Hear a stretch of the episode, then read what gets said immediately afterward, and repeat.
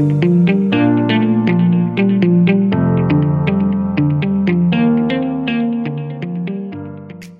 Hello and welcome to Let's Talk Robotics. I'm Nikki, and it's my absolute pleasure to continue my series of talk with the winners of the Women in AI Australia New Zealand categories.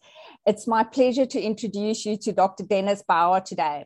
Denis is an internationally recognized expert in artificial intelligence who is passionate about improving health by understanding the secrets in our genome using cloud computing technology. She is the winner of the AI Innovation category, as well as the first runner up of the Women in AI Innovator of the Year. Congratulations, Denis, and thank you very much for joining me today. Hi, Nikki. Fantastic to be here, and hello to your listeners. You are CSIRO's principal research scientist in transformational bioinformatics and adjunct associate professor at Macquarie University. Tell us a little bit about your journey, uh, career highlights, and your particular interest in genomes. Yes, let's start with the last thing. So the genome has always been a fascination of mine, which is probably when I went um, graduating from high school, that was the first time the human genome was actually decoded, and that was such at such a critical point in my career in quotes uh, because at that point i needed to figure out what am i going to do? Do i study? Do i go you know to work? And with that pivoting moment and and seeing all the opportunities that are there i was sucked into that vortex of uh, you know what you could do with the genome understanding the genome and i basically never left that vortex because it's so deep and so interesting. Um, yeah, and then I, I, studied. I went to Australia to do uh, an honors just you know for a year, and again I sort of stayed a bit longer. and I'm still here. I um, know. I saw you've actually got your undergrad. So you're from German heritage, is that right? So you, exactly, exactly. You, you, you did a, a bachelor in Germany, and then you can. And what drew you to Australia? Yeah, I, I mean, English is the language of academia, right? So therefore, I figured it would be a good idea to actually learn how to speak it properly, how to write it. I wonder about Australia because we all know we've got our idiosyncrasies, yeah. but I did, I, I, did want to go to somewhere where it's warm, nice beaches, right? Yeah. So not not England. yeah, I agree with you there. so yeah, Australia was a natural choice. Yeah, and um, tell us then from there. So you, you ended up in Queensland and you did your honors degree there? Yep, and then my PhD there. I joined the uh, uh, Queensland Brain Institute, and it was the first sequencing, large scale sequencing um, facility in Australia with the first HiSeq machine, which was really fancy back then. And we were setting up that first facility and really thinking through how to get the from sample the information to the machine and then out of the machine in the most in the most efficient way.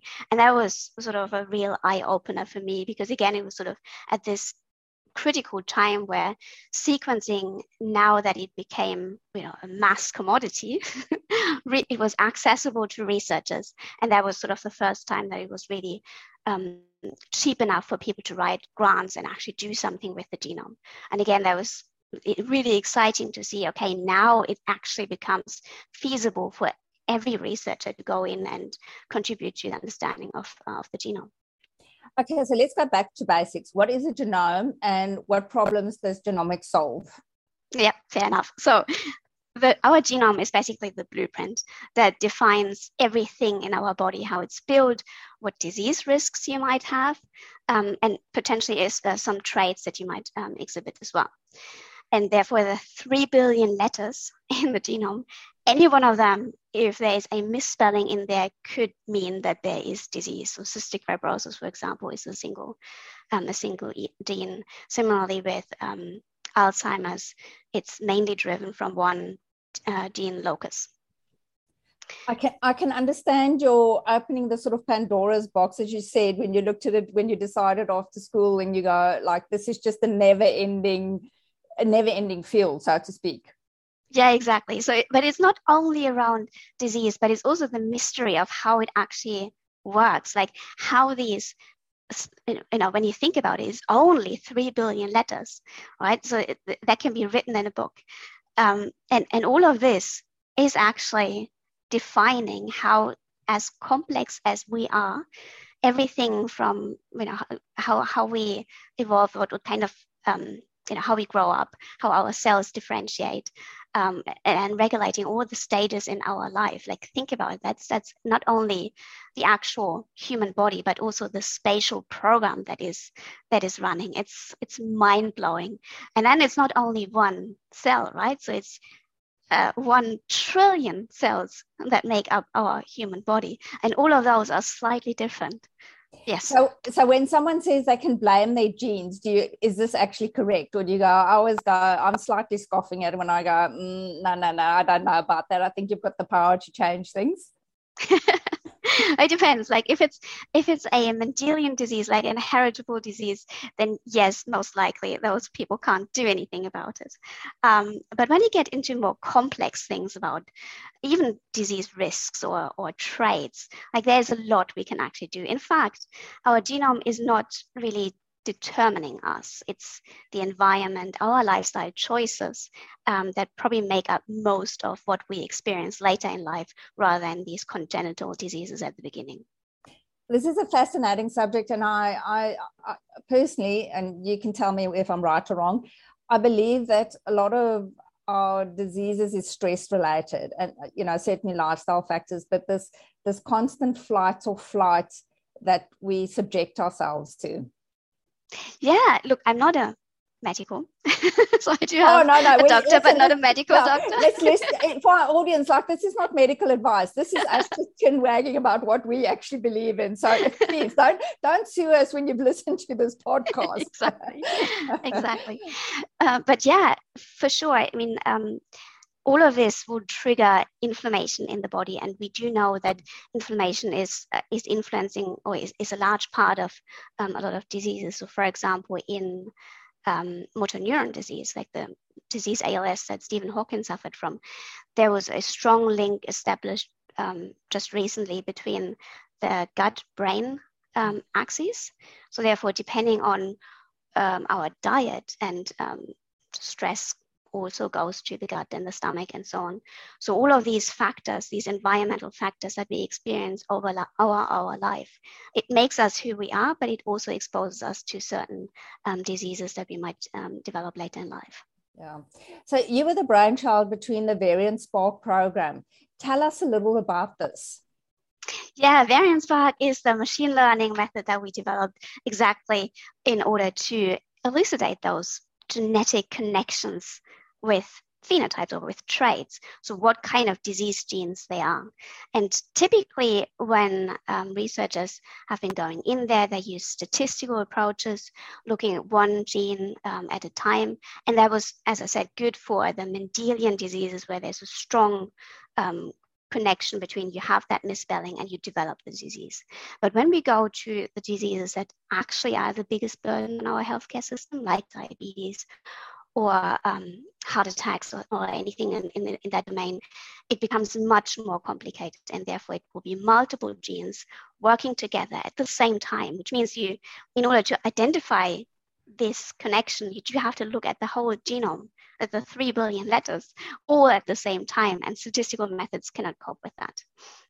So the machine learning method that we developed is exactly geared towards that, towards working with these millions of features in the machine learning space on um, input um, and therefore and be trained on um, a say a cohort where people have the disease and an equal amount of people um, that are matched that do not have the disease. And then the question is what is the difference between them in terms of the, their genetic markup? And can we attribute that to the disease? And variant spark was developed exactly for that Listen, it's a brilliant piece of work. And I think, I correct me if I'm wrong, I read that you had over 3,000 scientists contribute to this. Um, it, it's free on Amazon Web Services. What motivated you to do that? Yes, obviously, we want to, as researchers, the highest uh, achievement really is reproducible research, right? Where you find something on your cohort and then someone else validates that on their cohort. And the biggest barrier other than data is exactly those technical limitations that um, researcher A sets it up on their system, and their system is slightly different to researcher B. So the different, if they find differences, is it because the biology is different? Is it because the data is different? Or is it because there's this really trivial change in the technical setup that caused all of this? And ruling that out is exactly what we did with putting it on the AWS marketplace because there is set up on the exact same hardware, the exact same settings. Um, but in the account of the researchers and they have full control over it and they can point it to the data so we can rule out one of those like that is a technical difference when they see differences in the in the outcome so that's the main reason really um, working together worldwide in order to identify and understand more about the genome Listen, I think it's extremely generous. Um, you know, I'm sure you could have commercialized this and people would have actually paid to do it. Um, so how does it work? Is can I, as just a layperson, send some DNA and do it, or do I have to go through a doctor? T- talk us through how the program works.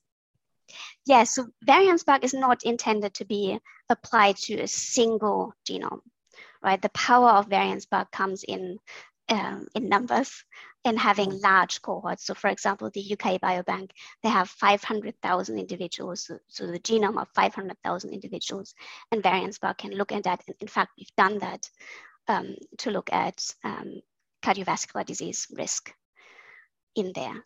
Or, for example, COVID. So instead of looking at human genomes, we can look at the genome of the virus, SARS-CoV-2, which is much smaller, 30,000 bases. Um, but we have many more samples. So instead of 100,000, we have millions by now from all over the world. And here the question again was, can we find out whether there is something in the COVID virus that makes it have a uh, worse disease, disease outcome in the people that they affect? So we found individuals that had a mild disease outcome people that had severe disease outcome and we looked at the genome of the virus that infected them and saw whether there is a difference. And it's quite interesting what, what came out of that that oh, everyone everyone is talking about the spike protein right? Because that is what the vaccine is developed for. But the rest of the genome of that virus they have function too. And those functions seem to have some influence on the host immune system. So some proteins in the virus can modulate our ability to fight the virus. And that is quite interesting as well. Listen, it would be fascinating um, reading, and um, at the risk of alienating perhaps some of my audience, I'm a I'm a pro-vaxxer. Like I was born in South Africa. I think I was popped out of my mother's womb and I was immediately vaccinated. Like that's just how we roll in South Africa. Like, yeah, let me jab you for um, you know, TB and measles and everything that that we could. And, you know, I just grew up with that mindset and I I still just go, well, look, if if someone has developed a vaccine, I get vaccinated for flu every year, and it doesn't mean I don't get it, but it just means I don't go down for three weeks. You know, I may have a day where I go, oh, I'm not feeling that great. So, um, oh, is any of this information used in in making vaccines? Yeah, we certainly developed methodologies. A different one, a different machine learning methodology, um, when way back at when the, the, the outbreak started and CSIRO was asked to actually help in the vaccine development. So there the question was, which one of those different strains, now we know that there is Delta, the Omicron, and, so on, but back then we didn't know that. Back then we just saw genomic variations in there and we didn't know what that meant. Um, but we had to pick one of those samples in order to test the vaccine on the, on the infect the animal um, the animal models with that.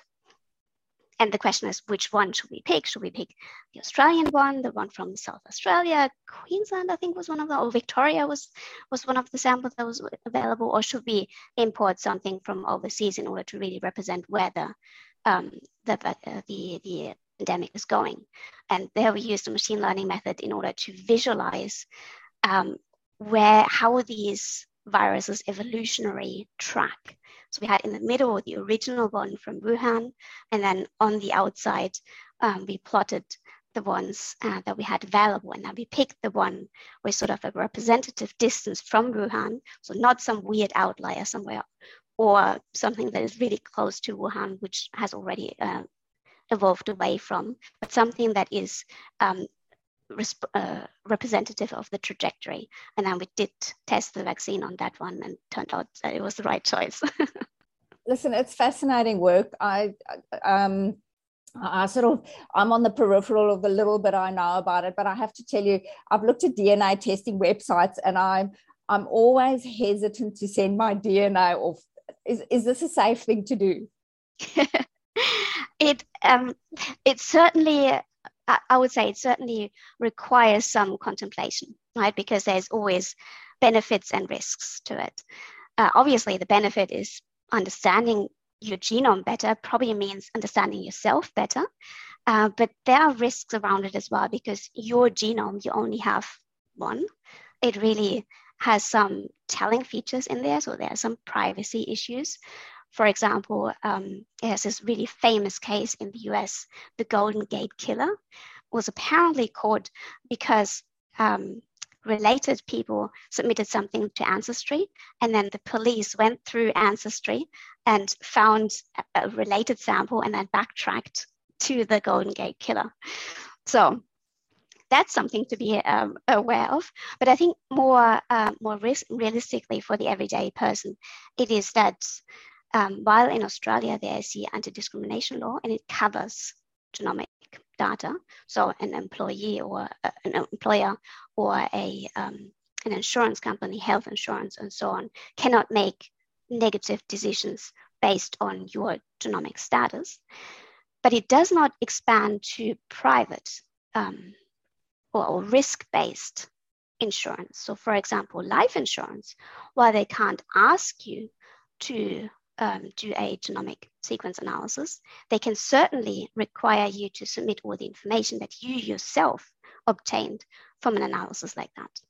And that could influence uh, the, uh, the, um, the premiums that you pay.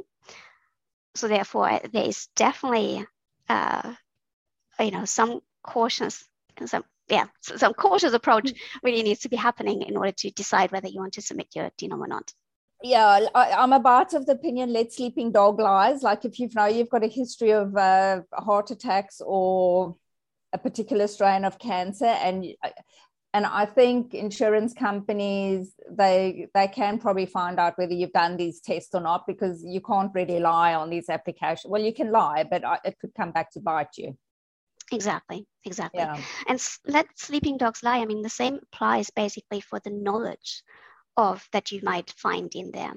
Like there are, there could be good outcomes where you uh, make positive lifestyle choices because of the risk that you might have.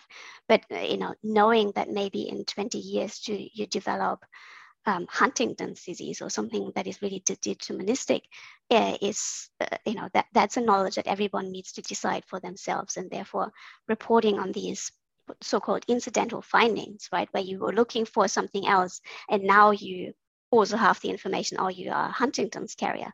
Like that's not something that we should take lightly. No, and also, you know, perhaps you've suddenly discovered a long lost brother or sister or parent that you didn't know about. Sure. About Family relations, yes. I didn't know we were related. Well, good thing. so you've been introduced as a unicorn at one of your talks, which I just absolutely love. Someone who has deep domain ex- expertise, master computer skills, science skills, is a wizard, wizard in maths and science. And I've just recently saw you released uh, an article on LinkedIn, the difference between AI, machine learning, and deep learning. Can I ask you to give our audience a brief summary? Brief summary about being a unicorn? Sure. no, no, they don't like exist. yes, they do, of course. Listen, and on that note, to my audience, if you haven't uh, uh, followed Denis on LinkedIn, make sure you do that. In fact, all my all my guests follow them on LinkedIn. They're amazing people, and um, I was pitter patting through your LinkedIn profile. Um, you know, I don't know if you know the comedian Kitty Flanagan, but she talks about people that go into your Facebook and privacy things, and she said she's got the perfect answer for this. You need a little meerkat, which is one of those little animals in South Africa that bob up and down, running over your screen, and that will solve all issues. So um, if you saw if you saw the Nikki Meerkat all over your profile whilst I was checking you, Denis, that would be me looking at you. Um, yes, yeah. Um, talk to us about machine learning. Yeah, so machine learning is is really a buzzword at the moment. I've been working in machine learning um, for the last 10 years, right? And it's just a tool. There's no magic, there's no special, uh, special skills to it. It's just a tool, like statistics would be a tool, um, or mathematics in general.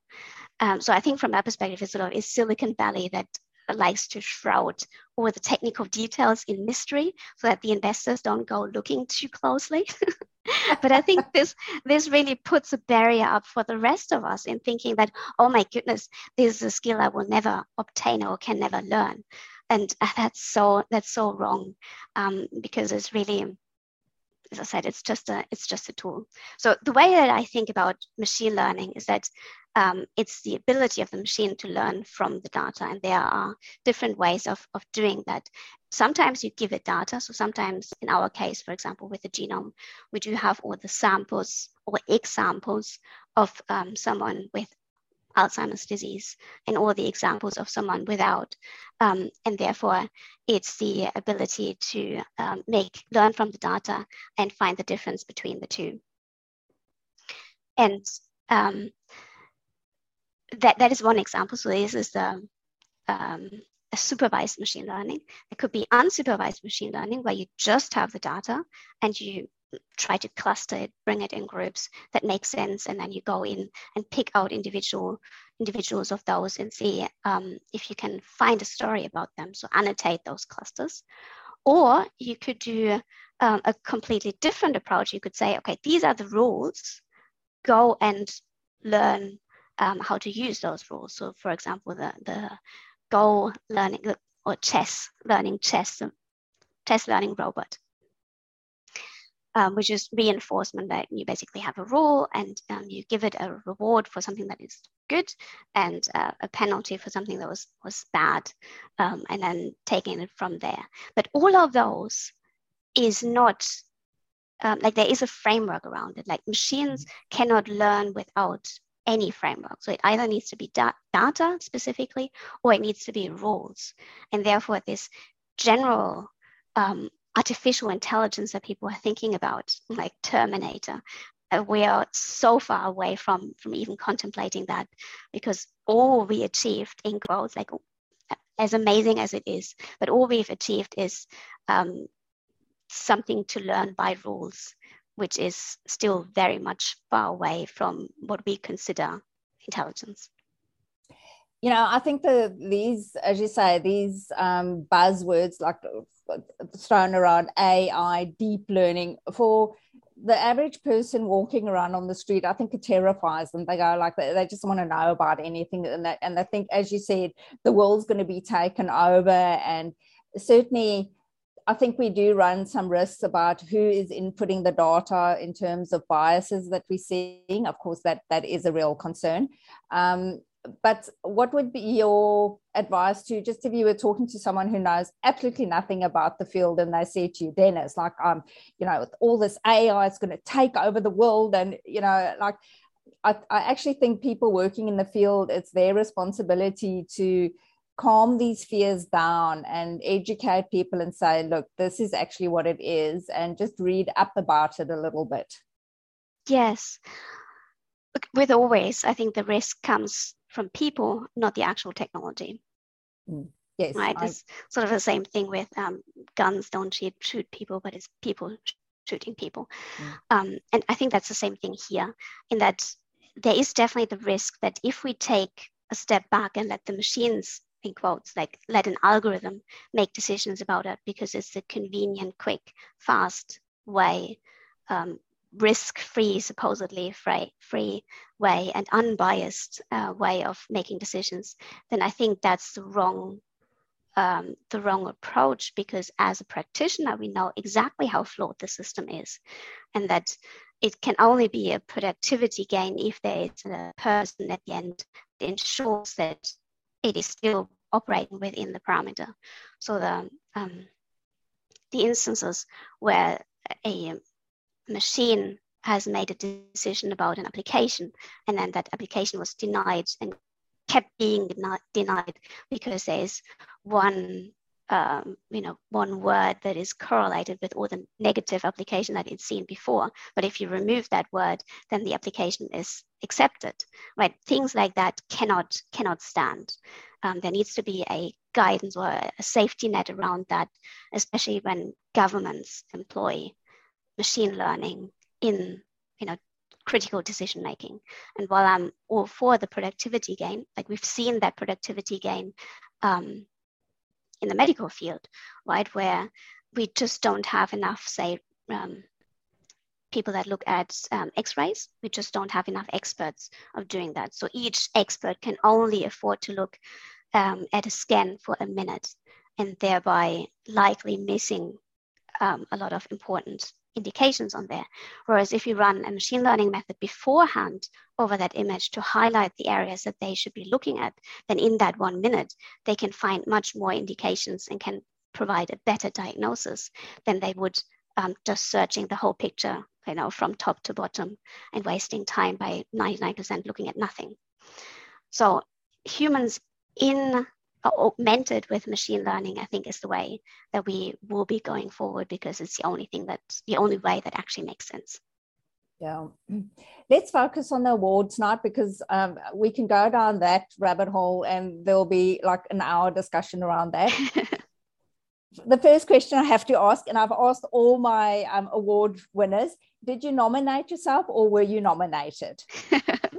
I nominated myself wonderful. I am so pleased to hear this because um, you know, Andra was talking to me um, and, and saying, you know, she needs more women. Um, they're not applying. And even if they've been nominated, they're not picking up the, you know, the nomination and going. And I, I, I say to all women, and I'm sure you're going to say to it, it's a very worthwhile process to go through. Talk me through how you experienced the nomination, the actual form and the information that you had to put in.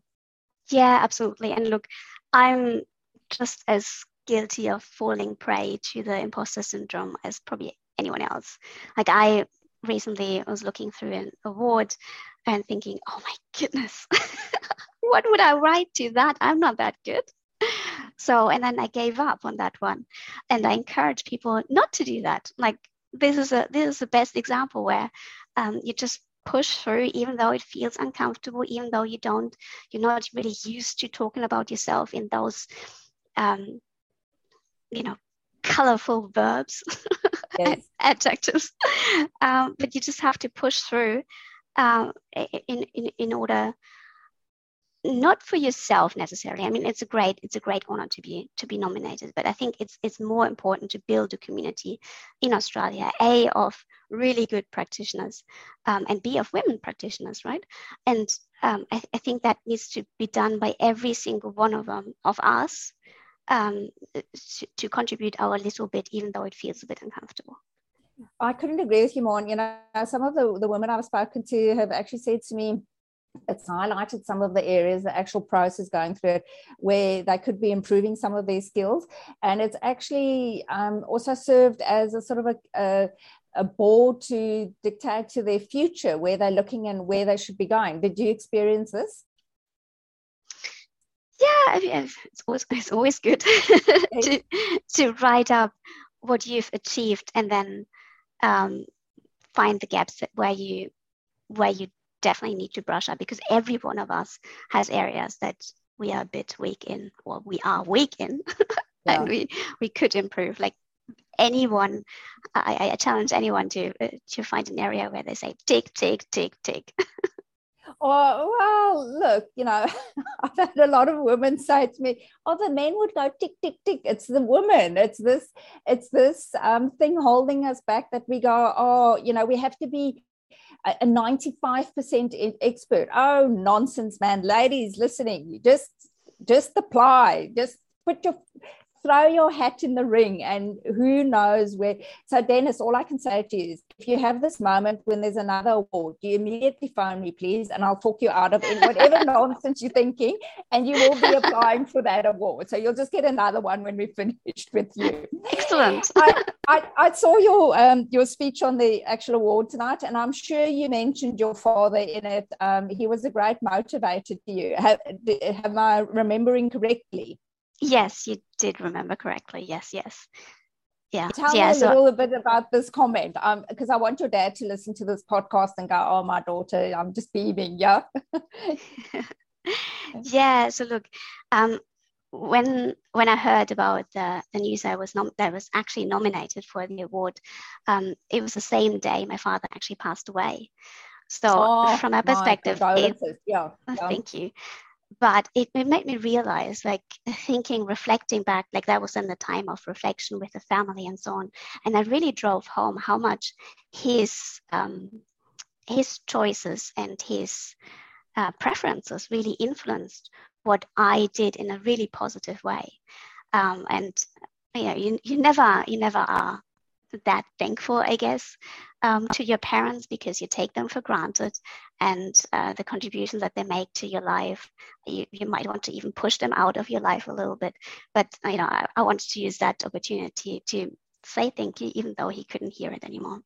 Oh, listen, I'm sure he could hear it wherever he was. What a bittersweet sort of closure for you. Um, that's very special. I and I you know what? I i always think my son um, got a belated master's degree. I went to his ceremony um, just like a little while ago in melbourne. And um, one of the speakers they were thanking you know the parents and the family and the friends for the contribution you know? So every step you've made in your life and will probably continue to make someone around you is helping you and shaping you and giving you a hand up whether you know it or not. Absolutely absolutely. And i always get asked um, about you know mentors, and uh, to me it's sort of is um, I never really had a mentor as such because you typically uh, you know like to call someone a mentor when they say when they officially sort of take you under their wings and say yes let's work together. But that never happens right? You fall into a mentorship relationship and uh, you know, when I reflect on that, I do have so many mentors because I have so many people that I can go to for advice, even though they never invited me in. you were the first one to say, "Hey, phone me." so now you're on the list too. Listen, I, and take me up on it. I'm going to go. No nonsense. If there's any doubt in your mind, I will just this imposter syndrome. I've decided that word should just be banished from the English language. I, you know what? Because all um, you know, I, I, think our biggest downfall is we compare ourselves to other people. And let me tell you, then you might as well just stay in bed because there's always going to be someone more spectacular than you who's got more That's right. If you can actually just look at yourself holistically and think, my goodness, you know, look at what I've achieved in spite of or despite the things, the challenges I've had, because it, it fills you with hope in a way that you go, look, I've got this. But if you go from the other way that you go, I'm useless, no good can come from that self talk. I'm just a firm believer that's not how you speak to yourself. You go into the bathroom Absolutely. in the morning and you go, you've got this girl, like, let's go and see what we can do. And Absolutely. yeah, the, the skill sets the unique skill sets that you have is basically your selling point yes. That's it. You that's just what you have to go and do whether you've got a degree four degrees no degree everyone's got something to contribute in this world. And um, I, I, as I said, look, I'm, I think any negative, it just perpetuates more negative and it perpetuates negative behavior because you start feeling bad about yourself and then you snappy and you, you know, it's just like a just never ending cycle. So are you a mentor to others that you officially mentoring? Or I'm, I'm, sure you're an unofficial one. People are watching and going this what Sten is doing. I'm doing that as well whether she knows it or not. Um, yeah I hope so I mean we by now I think we do set up these official mentoring programs and I always put my hand up um, and, and, and contribute. But it, I think it really comes down to are you the right person to ask um, in the in the situations that people are in right? So often people come to me and I, I, did, I don't have an advice because it's not a lived experience. I can only um, talk with them through what they what they could be doing um, at that, in that stage. Um, and therefore it's i think it's much more organic and natural to collect these people throughout your life and then go to them when you're at the right point in your life to ask um, those those areas that are that they are an expert in. Yeah. I, I think everyone is like an official example or mentor to anyone around you anyway because you know the collective behavior of people and you sort of look at people and um, in my own lived experience, I'll look at someone and go, well, look, if they're doing that, then it's okay for me to do it, you know, and whether it's good or bad behavior. So I think we've got a responsibility just as human beings to really try and put just our best foot forward every day because you don't know who's watching you and going, well, if you can do that, then I can do that as well. So, um, look, be the bearer of good news and positive behavior is probably my message. Absolutely, that's a that's a brilliant message. Being yeah, we are mentors for all around us. That is so true. yeah, because as I say, like everyone's watching you the whole time, and that's that's probably a little bit of an onus to carry. So especially you, not so much me, but especially you. so Denis, thank you. Um, it's been an absolute pleasure speaking with you. As I mentioned to you before we started, I've I've been a follower of yours for um, some time. I've been watching some of your podcasts as well, and um, all things that you put on LinkedIn. And any closing thoughts that you'd like to leave our listeners with? And can they contact you if they've got any questions? Yeah, absolutely. So definitely reach out to me on LinkedIn or on Twitter or email or webpage. I, I, I'm open to, to all of those. Um, yeah, so I think as, as closing remarks, I think the IT and the medtech industry specifically um, are very rough. It's a rough world there, and therefore you need to make your own luck. Like you really need to actively put yourself in as many opportunities or positions where you can be quote unquote lucky, right? And um, but for those you need to prepare. You need to stack the odds in your favor. Um, and most importantly, I think not take it personally when you lose out in the 99 uh, you know times uh, that you don't get something because it is the one time that another person has made their own luck. That's brilliant advice. I really like that. And as you say, um, I've equated uh, the the corporate world it's a war out there. Like uh, uh, this that's my honest opinion. Like this is a war. It's not in a war between men and women. Well that always goes on but it's a men it's a war between men and men and women and women. Like it's a war. Like you get, get your arsenal get yourself as prepared as you can because no one's going to do you any favors. And why exactly. They're all vying for the top position for good salaries for good careers. Like of course like get out there. This is you know this is a little bit dog eat dog world. And as you said like get your arsenal ready. Get prepared when you go in this. So it's a bit like if you can't stand the heat in the kitchen don't go into the kitchen. So so um, true. yeah. Denis thank you so much. It's been an absolute pleasure. Congratulations on your award. Um, you richly deserve it. Fantastic work. Um, it's been fascinating delving into the genome world a little bit. It wasn't an area i knew a lot about and still by no means I'm an expert in, but I've really enjoyed um, I'm speaking to you. Excellent. Thank you so much for having me. and audience, I will call you. you better put it on speed dial. I'm going to send you my mobile number. and to your audience out there, I hope you have a wonderful day. Thank you so much for joining us for this episode of Let's Talk Robotics, and I hope you join us again next week.